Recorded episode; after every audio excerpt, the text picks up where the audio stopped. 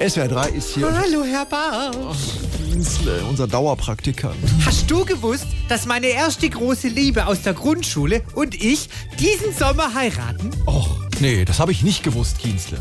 Sie im Juni und ich im August. Das fängt ja schon mal gut an.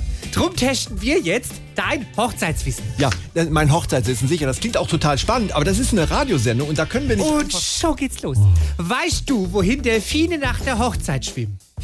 Wohin schwimmen Delfine nach der Hochzeit? In die Flipperwochen. Kienzle! Was weitermachen? Nein. Okay. Wenn ein Sadomaso-Pärchen heiratet, was gibt's dann vor der Hochzeit? Einsa, ich traue mich gar nicht zu fragen, was? Na, einen Folterabend. Folterabend. Gut, dass wir das jetzt geklärt haben, Kienzle. Dann kannst du ja draußen vielleicht mal gucken, ob die Tastaturen da richtig eingesteckt Ab, ab, sind. an ab, den ab, ab, Computer. ab, ab, ab, ab.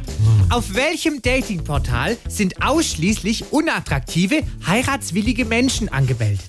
Unattraktive, heiratswillige Menschen, wo sind die angemeldet? Na, bei I, Darling. Jetzt reicht's, Kienzle, raus! Jetzt rechtlich raus.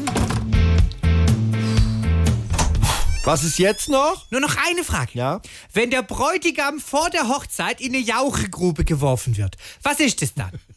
Komische Bräuche bei dir zu Hause, Kienzle. Was ist das, wenn der Bräutigam vor der Hochzeit in die Rauchegruppe geschmissen wird? Na, das ist der Dungesellenabschied. Raus! Tschüss.